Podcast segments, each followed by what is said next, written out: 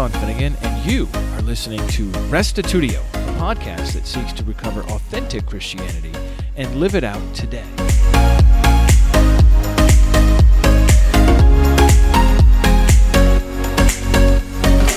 Last time we surveyed 500 years of New Testament textual criticism. Today, we address the process by which these scholars have done and continue to do their work. We'll see how they weigh internal and external evidence. We'll cover reasoned eclecticism, the refined documentary approach, the computer driven, coherence based genealogical method. And don't worry if these terms all sound meaningless to you right now. That's why we're going to cover these in this episode. Lastly, we'll see what resources you can access, whether you have Greek knowledge or not. We have lots of excellent English resources available these days to find out the inside scoop on what's going on with a particular New Testament verse.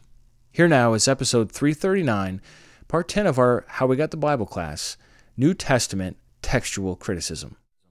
Last time we looked at the 500 year history of how textual scholars have gone about reconstructing the New Testament.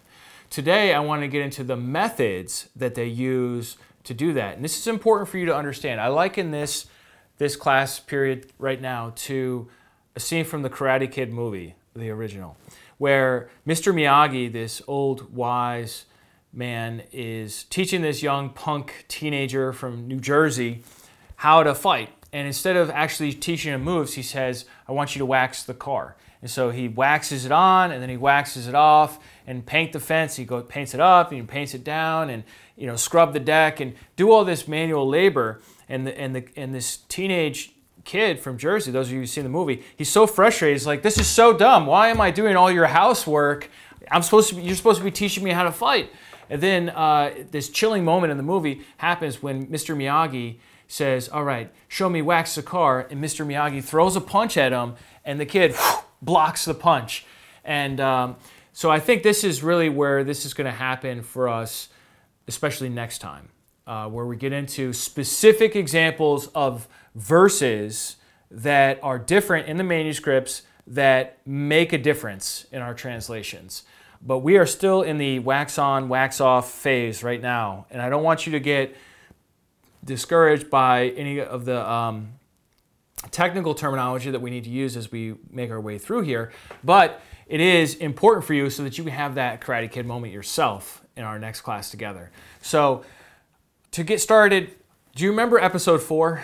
Episode four, we looked at determining the best, and I mentioned these are all the different kinds of scribal errors that somebody could possibly make. And we looked at all these different ones in light of the trans- transmission of the Old Testament.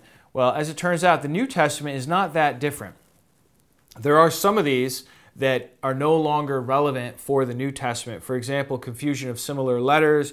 I mean, you have that maybe a little bit with Greek, but it's just nothing like Hebrew. Hebrew, like all the letters are, you know, variations on a box. So, I mean, some of them are, are so incredibly similar. Uh, whereas in Greek, they tend to be a little bit more different. There are some ambiguities, but not nearly as much. Word division is as much of an issue, or wrong vowels. The vowels are the same size as regular uh, letters in Greek as opposed to Hebrew, which was originally written without vowels. And then euphemisms is not really something that comes up with, with Greek. So, what do we have? We have abbreviations, the end of the word that looks the same, the beginning of the word that looks the same. We have skipping over some words or repeating some words. Transposition is moving words and letters around. And then uh, errors of hearing, memory, then you have sometimes scribes will make corrections, and uh, sometimes those corrections are good and sometimes they're bad, but there certainly can be errors. And then you have intentional omissions or additions. So, really, there's two different kinds of scribal errors when we talk about the New Testament. One is unintentional scribal errors, and the other is intentional scribal errors. And the intentional ones would be corrections and then omissions or additions. Philip Comfort puts it this way on the subject of conflation and interpolation. A conflation is the scribal technique of resolving a discrepancy between two or more variant readings by including all of them. For example, in John 1:34, some manuscripts read son of God, and other manuscripts read chosen of God.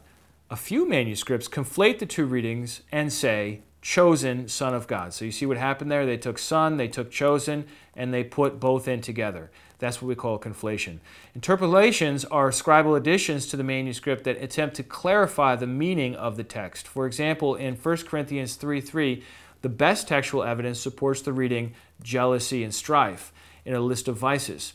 Certain scribes couldn't resist adding another vice found in a similar list in Galatians 5:20, so they added divisions to the list. And so this is the sort of thing that we find in the manuscripts. Unintentional errors, intentional errors. And this brings us all to the question of well, how in the world do these textual critics, now these are not people criticizing the Bible, but analyzing the Bible to try to arrive at the earliest and best readings of any particular verse, how do they go about practicing textual criticism, making the judgment calls on what to do? Well, there are two main strategies. First of all, there's external evidence, and second of all, there's internal evidence. External evidence is looking at certain manuscripts as being more legitimate, more important than others. For example, Tischendorf, just after he finds, found Sinaiticus, he just he just like judge everything based on Sinaiticus. This is the New Testament. Like maybe it has some mistakes, but other than that, like this is pretty much it. And so uh, he would use that as the um, measuring stick for other manuscripts that he happened to have. Westcott and Hort kind of did a similar thing with Vaticanus, where they're like, no, Vaticanus is, is really where it's at. So like if it doesn't line up with that, then it must be an error. And uh, so how do you do that? Well, you, you figure out these different manuscripts, you figure out which ones are the best, and then you judge everything else based on them. That's external evidence. Then you have internal evidence. Internal evidence is where you look within the manuscript itself to see what you can figure out. So here's an example of some criteria some rules of textual criticism. And there are more than this, is just simplified uh, list for you. Number one, te- if you have two variations that differ on a particular verse, right, the shorter reading is preferred. Number two, prefer harder readings. Scribes were more likely to smooth things out than to make them harder, more difficult. Number three, prefer reading that accounts for others. Number four, preferring reading that conforms to an author's style and vocabulary if you have a variant, uh, let's say the example of Jesus Christ. Every let's say in an epistle, everywhere else in the epistle it says Christ Jesus, or it just says Christ, or it says Lord, and in this one place it says Jesus Christ instead of Christ Jesus. You would say, hmm, that's unusual. Now, if there aren't differences in the manuscripts, you wouldn't you wouldn't be bothered by it. It's just it is what it is. But if you have other manuscripts that have Christ Jesus there instead of Jesus Christ, you'd be like, huh. And obviously, this is the kind of variation that's very insignificant, but I'm using it as an example for you. Number five, prefer reading that lacks conformity with parallels, the Old Testament, liturgies, later doctrinal concerns. Uh, this is the idea of scribes wanting to change things to conform them to other standards that they have, whether it's an Old Testament quotation, another gospel that's recording the same incident, or their own personal church experience, or doctrinal concerns. So this is uh, just five quickies from uh, adapted from Eldon Epp's article, "The Eclectic Method in the New Testament Textual Criticism." Uh, two scholars could look at the same text, the same issue, and come to two different conclusions, even though they're using the same criteria of discernment. That's problematic, wouldn't you say? So, say for example, a reading is longer but conforms with the author's style and vocabulary. One scholar might say, well, the shorter reading is preferred, so I'm going to go with the shorter reading. And the other scholar is going to say, yeah, but the longer reading conforms with the, the way this author writes other places, so we're going to, I want to go with the longer reading. How are we going to decide between that? And uh, this has led to a number of different strategies but one I want to mention here is called reasoned eclecticism. This is, in the words of Philip Comfort, the evaluation of internal evidence by these criteria is not immune to problems of subjectivity. Quite often, two textual critics using the same list of principles to examine the same variant unit will not agree because each textual critic has his or her own subjective biases. And this is really the issue bias. It's hard to fight your own bias. Neither external evidence nor internal evidence can be given absolute sway in all circumstances. Textual critics must always operate with one eye on the external evidence and one eye on the internal evidence. And so this is the strategy known as reasoned eclecticism. Really sophisticated sounding name, but basically you're looking at what manuscripts are out there, what is the quality of those manuscripts, what is the age of those manuscripts and of the readings that they contain. And then you're also looking at how within the unit itself, within the variation itself, how can we see this as fitting with this particular place in the Bible that we find it? And uh, is it is it something that we can just rule out based on common sense that you know it, the scribe just skipped from one thing to another or added in some extra words, or is it something that's more complicated that we need to think more deeply about? In addition to this, Philip Comfort does go another further step into what he calls refining the documentary approach, and he does this by privileging premier manuscripts. He writes An eclectic approach that gives greater weight to external, documentary evidence is best. Such an approach labors to select a premier group of manuscripts as the primary witnesses for certain books and or sections of the New Testament, not for the entire New Testament since each book of the New Testament was in its earliest form a separate publication. Once the best manuscripts for each book or group of books in the New Testament are established, these manuscripts need to be pruned of obvious errors and singular variants. He's saying that what you want to do is you want to find your absolute best manuscripts, like for example, P75, super nice manuscript. Every reason to think that it contains, you know, very high accuracy rate of uh, integrity of, of the text. Right? It doesn't have the whole Bible, but it has a good portion of the Bible. So Comfort's going to say, all right, P75 is is like a star manuscript. It's a premier manuscript.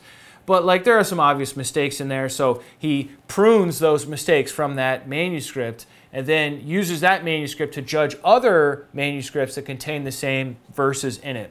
He goes on, then these should be the manuscripts used for determining the most likely original wording. The burden of proof on textual critics is to demonstrate that the best manuscripts, when challenged by the testimony of other witnesses, do not contain the original wording. Of course, internal criticism will have to come into play when documentary evidence is evenly divided, or when some feature of the text strongly calls for it. And on occasion, it must be admitted that two or more readings are equally good candidates for being deemed the original wording. So this strategy actually harkens back more to what we, see, we saw with Tischendorf and Westcott and Hort, where Comfort is arguing for selecting certain manuscripts. Of course, like what Comfort has available to him is 130 plus papyri that Tischendorf didn't have, that Westcott and Hort didn't have. So instead of picking Sinaiticus or Vaticanus as his like star manuscript, he's, he's going to recognize those as like star manuscripts. But then he's also got superstar manuscripts that go back even earlier. And what he's doing is he's constantly privileging older quality because you have old sloppy stuff too, and he's not he's not going to include those as premier. Old, super quality, well done manuscripts, he's going to prioritize them and then judge others based on that. And uh, so that is the style that we see with the Tyndale Greek New Testament.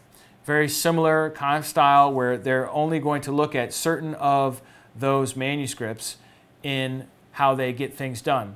We'll come more to that in just a little while here. All right, so you might be asking yourself, all right, Sean, this, this is all sounding very complicated, especially when you've got all these thousands of manuscripts, you have all these thousands of places where there are little differences between them. Can't we just use computers? That's a good question. Can't we just use computers?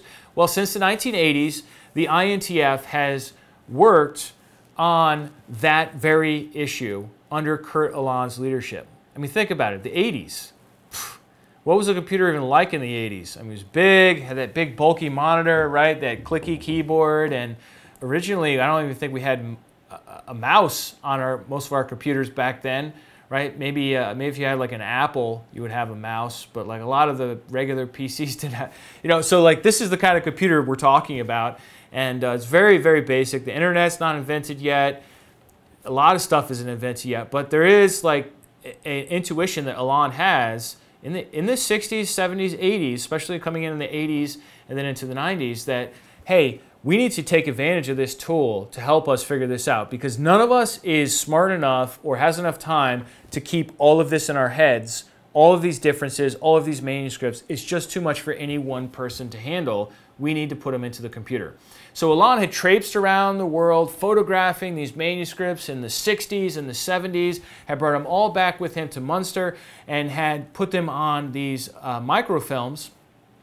But now his big idea and the INTF's big idea was all right, let's transcribe them. Let's type these manuscripts in because they're pictures, but we can type them in to the computer and use the computer to start help us collating, uh, lining things up by verse, for example, with these manuscripts, and help us to figure out where, let's say we have a fragment and we're not sure what part of the Bible it goes to. We can use a, comp- a computer can figure that out in like a few seconds. Whereas for a person, like if I give you like half of a word, can you tell me like every place in the New Testament that occurs?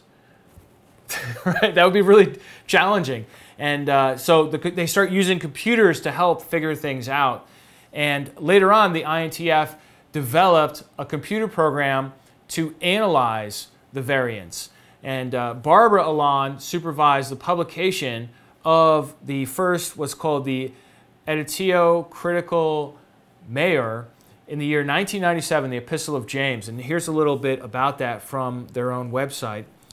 The Institute for the New Testament Textual Research, INTF, as it's called in German, uh, in Munster, is currently working on an entirely new edition of the Greek language New Testament, the so called Editio Critica Maior, which will document the history of the Greek text through the first millennium on the basis of Greek manuscripts, Old translations, and New Testament citations in ancient Christian literature that are of significance to the history of transmission. This edition, therefore, also provides information for answering further questions.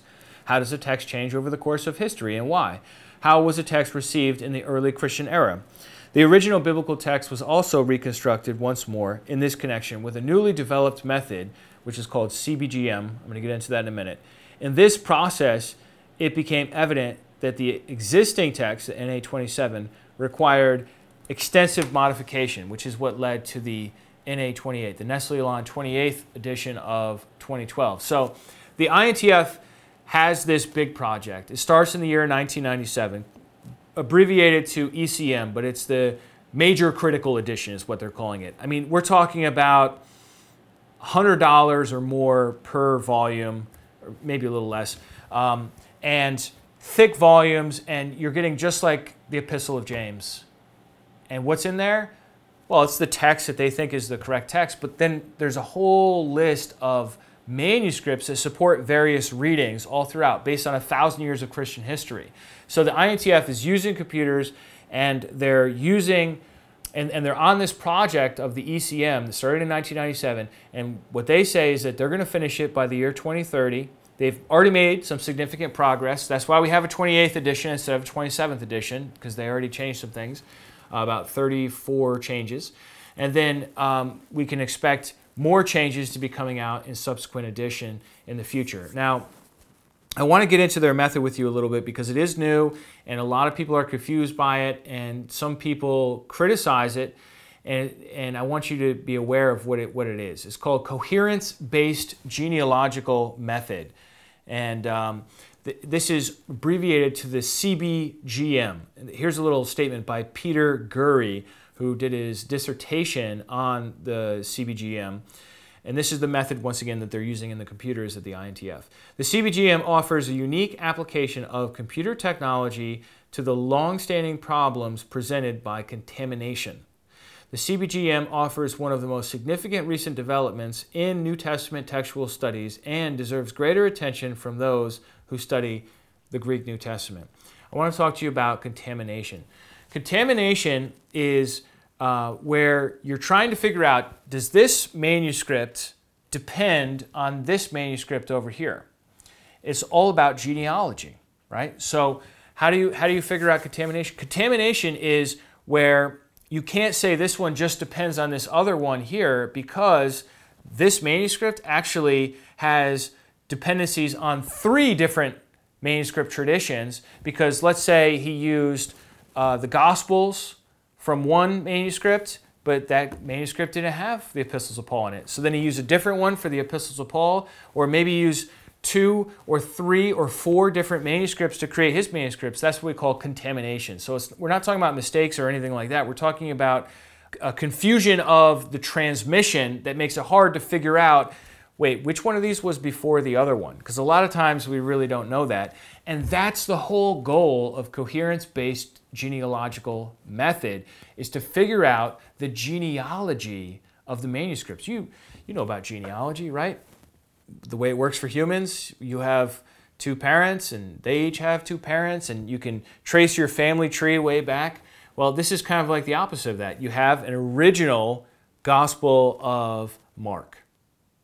Then that gospel was copied and you know multiple copies were made. Many of those didn't survive. I don't think any of those survived, to be honest, but who knows? And then um, copies were made of those copies, and then copies were made. Of, so if you think about it, there, are, when it comes to New Testament manuscripts, there are ancestors and descendants. And so what these uh, scholars are doing with the computer is they're using it to figure out how do we trace the text backwards to its initial text. That's the term they like to use for that. So it's really a fascinating endeavor. Some people are a little concerned about this technique and they're not convinced that it's really working as well as its advocates are saying it's working. Um, but regardless of people's criticism, it's going forward at full speed. So, um, and really the, the main issue, one of the main issues, other than contamination, one of the main issues that the CBGM technique is answering to is this phenomenon where you find a late manuscript. Let's say you find a 9th century manuscript. Chances are that that is going to have lots of scribal errors in it that have been collected over many centuries, and it's going to be less accurate than, say, a 3rd century manuscript. However, Imagine this scenario for a moment. Let's say in the 9th century, the scribe, who was probably a monk, probably very concerned, very focused, has a second century manuscript in front of him. Let's say he has an accurate second century manuscript in front of him. It's falling apart, it's about to perish, and he says, I'm going to copy this in perfect cursive, minuscule print on this beautiful vellum manuscript dyed purple or whatever. I'm just making this up, but like let's just say that's a scenario, right? So that 9th century manuscript could actually could potentially contain a 2nd century text even though it's from on a 9th century piece of leather. You see what I'm saying? This is the sort of thing that CBGM is designed to take into account because they're not interested in the age of the manuscripts. They're interested in the influence of the text itself. So the, the text is, in a sense, divorced from the physical reality that encased it.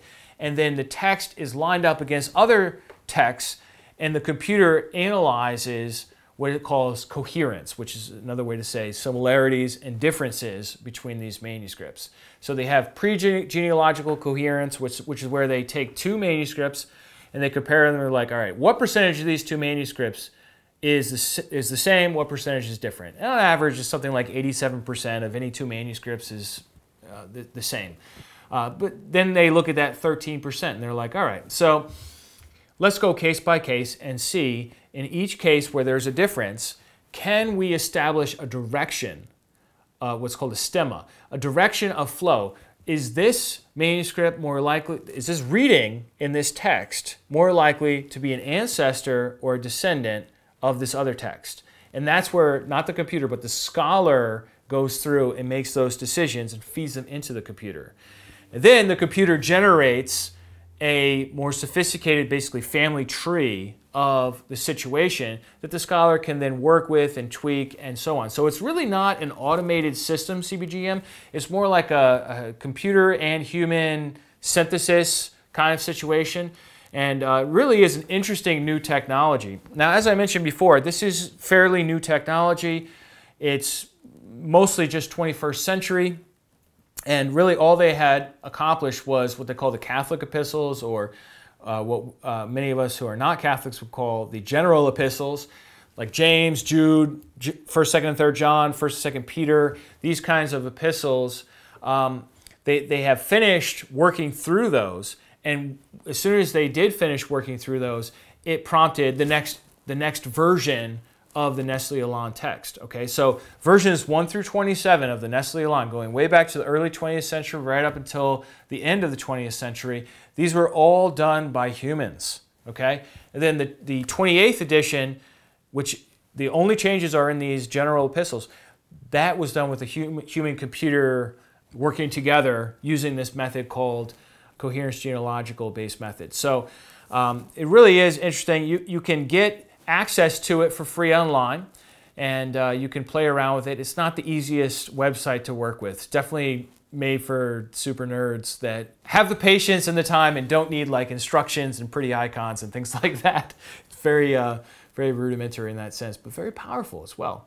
Now they have finished uh, the book of Acts. They've just finished that, and now they're working on the Gospel of John. So, like I said, the, they're planning to finish this, the ECM, the entire New Testament, uh, by the year 2030. And this is going to lead to some new English translations, I'm sure of it, uh, which which is not necessarily a bad thing. I know, like all of us, we, we have like our Bible version we love and we use, and we and we wake up and we, we spend time with God reading the scriptures, and you know we, we love that version, right? But our, you know, what do you want? You want tradition or authenticity? What do you want? You know, like why wouldn't we use computers? Use computers at your job, so we can't use computers to figure out what is the earliest and best reading for the New Testament. It makes sense to me. But not everyone's convinced of that. The Tyndale House people, as I mentioned before, this is the Tyndale House uh, New Testament here. The Tyndale House people, uh, Peter Williams and Dirk Jongkind, write, We are also aware, this is from their explanation in the Tyndale House Greek New Testament, we are also aware that our focus on early Greek manuscript testimony differs from recent trends shown in the editing of the Catholic epistles in the Editio Critica Maior, produced under the auspices of the Institute for Neutestamentliche Textforschung in Munster, INTF. We acknowledge that at times a late manuscript may contain a text that is logically prior to and ancestral to that in the earliest extant manuscripts. That was my example earlier. However, our aim has been to produce a text with a high degree of directly verified antiquity so that users of this edition will have the benefit of knowing that any reading printed in this text rests on early testimony. What the House people are saying is we don't buy the CBGM.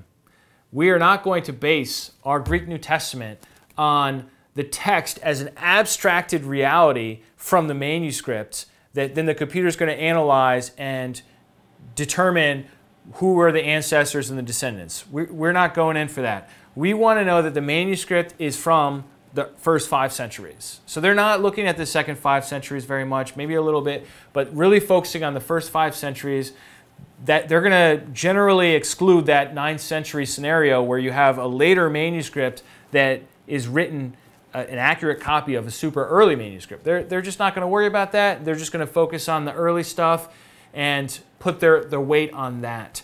And so this is presented to us. Now we have two very different styles of Greek New Testaments. And uh, to be honest, I think it's a good thing. I think it's a good thing to have competition and to have people approaching it from different angles. And again, we're not talking about huge difference. You're not going to like read in one of these Greek New Testaments that suddenly Judas is the good guy and he saved the day, and in the other one, um, you're not going to read that Jesus, you know, was a womanizer or something bizarre. These are not the kinds of differences I'm talking about. I'm talking about spelling differences. I'm talking about word order, and in some cases, about five percent. I'm going to get into the exact numbers in just a second with you we're, we're talking about things where we really aren't certain about which way it should go. So let me talk to you about how you can access this information. First of all, English, right? Let's say you just you read English and you want to you want to get in on the game. You want to know, Sean, what are the manuscript differences? How do I know which is which? The number one way I would say that you want to get that information would be to buy yourself the NET, the Net Bible. It is a excellent translation, a bit outdated now. I think it was done in about 1996. But uh, what's so great about the Net Bible is that it has 60,932 translators' notes that will tell you what's going on behind the scenes where there is a difference in the manuscripts that matters. again, 99, I don't know what percent, some huge percentage of differences in the manuscripts are completely irrelevant and can't even be seen once you translate into English. That's not what I'm talking about. I'm talking about the ones that do matter. These guys will let you in on it and tell you what's going on. And if you don't want to buy a print edition, you can just go to net.bible.org and access it online for free. Also, another really important resource that you might want to avail yourself of is written by Philip W. Comfort, and it's uh, called the New Testament Text and Translation Commentary. And so, what Comfort did here, this goes back to about 2008. Uh, what he did here was he took the standard work, which is in almost exclusively Greek, called the Textual Commentary of the Greek New Testament by Bruce Metzger, and uh, he explained all of the information in lots of more words and he didn't assume that you could understand Greek, so he explains things in English. Uh, so this book right here might be very helpful for you as well. If you have Greek skills, then uh, you really you really can't go wrong getting yourself a copy of Bruce Metzger's A Textual Commentary of the Greek New Testament. It's just the gold standard. It's kind of old now, but uh, it still remains the gold standard to this day because what it does is it tells you all the significant variance and why in the Nestle Aland version, at least in the 27th edition, they went with the reading that they went with and how confident they were on that. So that's really helpful. And um, you, you really just don't get that insight many other places. Uh, now, let me, let me talk to you just a little bit briefly about this textual commentary of the Greek New Testament of Bruce Metzger and also the, the other one by Philip Comfort, they, they both have this to some degree. What you're going to do is you, you, you can find these places in your Bible in the footnotes. You're reading along and you say, and it says, some manuscripts read blah, blah, blah. Okay? Then you whip out this book, you look up that reference, and they tell you what the manuscripts are and why they think this particular reading is the best. This is really helpful information. What's more, in the Bruce Metzger version, he gives you a rating system. And so what they did is they had a committee of scholars join together and go through all the most significant variants in the New Testament. And for each one, they made a decision and then they put a rating on the decision as, as to how certain the committee was. So an A rating means the text is certain. A B rating means the text is almost certain. A C rating is the committee had difficulty in deciding which variant to place in the text. And a D reading occurs only rarely, only nine times in the entire New Testament, and it indicates that the committee had great difficulty in arriving at a decision. These ratings tell you how confident they were which manuscripts were correct in any given case. So, for example, in the New Testament, there are 7,941 verses. And out of that, this book only contains 378 variants that are rated at C or D. In other words, 4.8% of the New Testament, there's any question about certainty. The other 95.2%, they're like, yeah, we know what it means. We know what it says. There's not a question here. So I don't want anybody freaking out. And it's only 0.6% where they give it a D rating. They're like, we don't really know which way. But th- these are the places where in your Bible you're getting those footnotes and they're saying other manuscripts read. And so you, we have the information. It's just a question of how can we be sure which way to go in that 0.6% or that 4.8% if you want to include the C readings? Now, I realize that was a lot of information, but I'm convinced that the New Testament that we have right now and that is, is coming out in subsequent years as, as more of this work is done, is at, in what we already have, is actually better than what anyone had access to a thousand years ago or even 1500 years ago. What I'm saying to you is that you could get in a time machine today, travel back 1500 years in the past, and this Greek New Testament we have today is closer to the original to the earliest initial text than what they had in the year 500. Well, Sean, how could that possibly? They were so much closer then, right? Yeah, but they didn't necessarily have access to all the different information then. If you lived in one place, you had whatever that one place had. Now we have access to information from all, a lot of different places, and especially we have access to information from the second century from the third century, from the fourth century. We have hundreds of manuscripts from this period. So, yeah, our, our New Testament is in better, I know it's the 21st century, but it's in better shape in the 21st century than it was in the 5th century. I don't know how far you can go back because eventually you're going to get to uh, you know people that actually had really, really close Bibles to the, uh, the time of the apostles. But uh, I don't want you to lose heart. I, our Bible's in great shape. It's, it's really incredibly preserved with so many different copies. But at the same time, this work does continue on, and we are refining and refining and refining, making these little adjustments, getting closer and closer to what the apostles originally had produced and then was copied down. Now, next time we're going to look, this is the wax on, wax off moment. Next time, we're going to look at two important corruptions in the New Testament that you need to be aware of. And depending on what your background is, you might not even be aware of them because most modern translations don't have these anymore. But they're super important and they will very helpfully illustrate all this stuff about manuscripts and textual criticism in a really helpful way. And that's 1 Timothy 3:16 and 1 John 5:7. So stay tuned for that next time in our continuing quest to understand how we got the Bible. Well, that's it for this episode. If you'd like to check the show notes for this episode, either in your device or at restitutio.org, I do have a list of books I referred to in this episode, as well as some other links that you might be interested in. Also, I wanted to respond a little bit to a comment that John Bradley made on episode 334 Jewish Bible translations. Uh, he had written the following A note on the influence of Greek philosophy on New Testament Christianity via Hellenistic Judaism. The Epistle to the Hebrews very much reflects Alexandrian Greek Jewish ideas and allegorization. It was most likely written by Apollos of Alexandria. End quote. Well, John, I partially agree with you on this. I also lean towards Apollos of Alexandria as being an author for the Epistle to the Hebrews, but not because he's a Hellenistic Jew.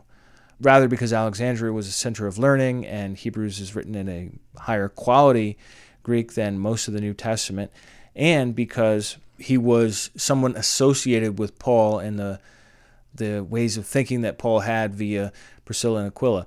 It's just as possible that it was Barnabas, uh, especially with his priestly background, or it could have been Priscilla or Aquila. But if I had to pick between Priscilla and Aquila, probably Priscilla. Uh, so I think, as far as the author of Hebrews goes, most scholars are generally going to say he's definitely not Paul. It doesn't have the Pauline introduction. It doesn't have his vocabulary or style, although it does have some clear Pauline phraseologies. But anyhow, leaving that to the side, I, I do happen to mostly agree with your statement on that. Uh, your statement about Greek philosophy infiltrating New Testament Christianity because Hebrews reflects Hellenistic Judaism, I, I, I don't see that at all. I'm sorry, I don't.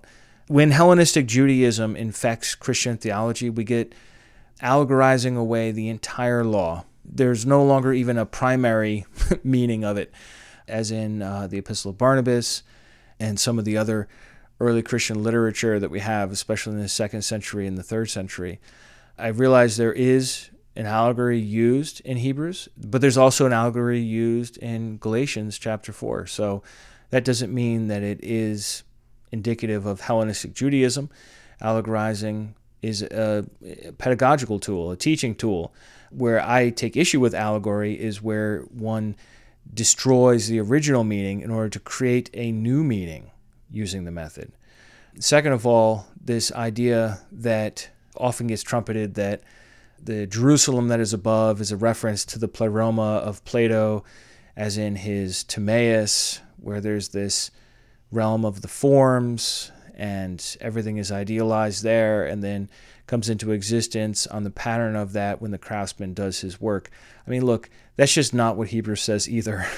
it could just as well be that there is a heavenly throne room, a heavenly realm where God and his entourage are present and where he receives worship, and that the earthly one is a pattern after that. I mean, it doesn't necessarily mean that Hebrews is Hellenistic. Maybe there's some other reasons that John or some others know that push this argument that Hebrews is a Hellenistic document.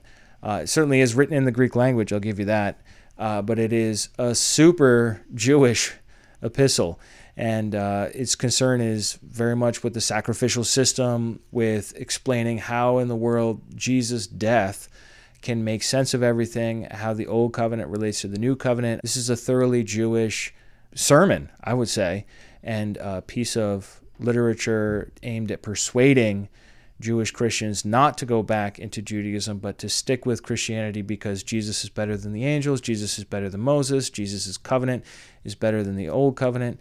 He is founded on better promises. He's got a superior priesthood after the order of Melchizedek, and so on. So that's my take on it. I'd love to hear more from you or anyone else that has more thoughts on that subject. Come on to episode 334, uh, Jewish Bible translations, and leave your thoughts there. Thanks, everybody.